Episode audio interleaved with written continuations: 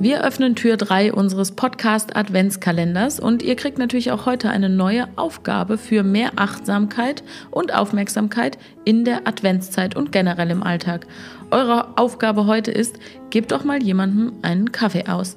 Und Stefanie Menzel ist natürlich auch wieder dabei. Hallo Stefanie. Hallo Janika. Jetzt können wir es ja direkt dazu sagen, es darf auch eine Cola, ein Wasser oder irgendwas anderes sein. Es geht da um die Geste. Ähm, ich finde schön daran, dass es sowas ist, was wirklich überraschend ist. Natürlich gebe ich häufig einen Kaffee aus, aber dann hat es immer irgendeinen normierten, gesellschaftlich anerkannten Grund, weil entweder habe ich ein Date oder ich bin mit einer Freundin unterwegs, die hat das letzte Mal bezahlt, dann bezahle ich diesmal. Aber so aus dem Nichts raus einen Kaffee ausgeben, mache ich tatsächlich selten.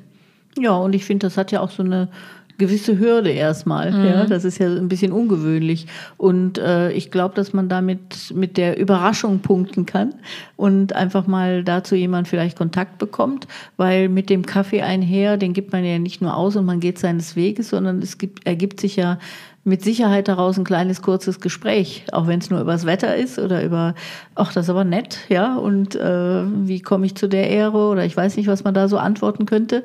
Und äh, da denke ich mal, schult man so ein bisschen die eigene Kommunikationsfähigkeit, auch die eigene Freundlichkeit, auch mal sich das eigene sich einlassen auf was Neues. Und das finde ich schon eine feine Herausforderung. Jetzt kommen wir mal zum Konkretisieren der Aufgabe, weil ich habe bei dieser Aufgabe automatisch das Kaffee trinken gehen mit meiner Freundin vor mir gesehen, was ohnehin stattgefunden hätte. Nur du, diesmal bezahle halt ich. Ähm, Du siehst aber ganz neue Begegnungen dadurch, die sich auftun. Also wie stellst du dir die Aufgabe vor? Ich stelle mir das so vor, dass man vielleicht gerade beim Bäcker am Tresen steht oder hintereinander steht und wartet, dass man gerade seinen Kaffee bekommt und man sagt mal ganz überraschend, ich übernehme das für den Herrn oder die Dame vor mir, ich zahle gerne mal mit.